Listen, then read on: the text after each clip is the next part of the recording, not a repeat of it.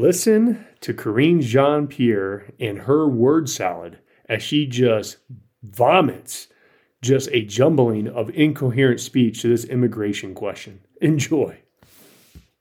Friday, the Department of Homeland Security released the latest numbers on uh, border uh, interactions with the Border Patrol. Uh, they show that over the course of fiscal year 2022, 2.4 million encounters uh, happened on the southern border. That's the most ever on record.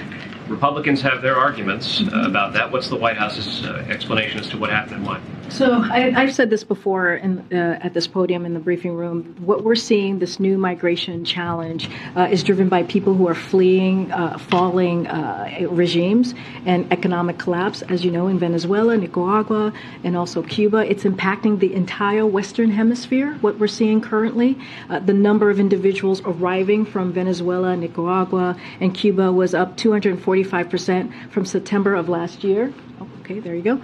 Uh, as you know, we love charts. And um, meanwhile, the number of the number of uh, meanwhile the number of migrants from Mexico and northern Central America America is down nearly a quarter compared to just last year. So we're seeing again a different challenge ahead of us that we're dealing with.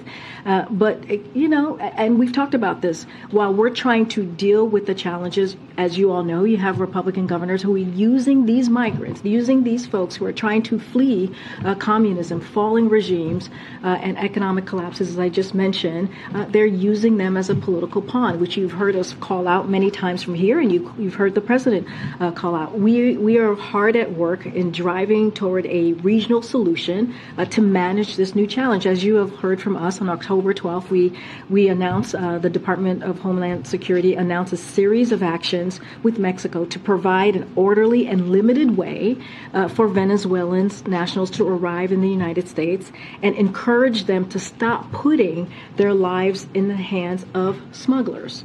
So, since the launch of this joint enforce, enforcement actions, we have seen the number of Venezuelans attempting to uh, to cross the southern border. What you just said is one of the most insanely idiotic things I have ever heard. At no point in your rambling, incoherent response were you even close to anything that could be considered a rational thought. Everyone in this room is now dumber for having listened to it.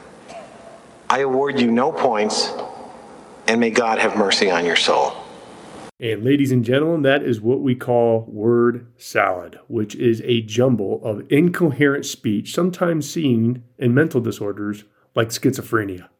The red tsunami is upon us. Get your boat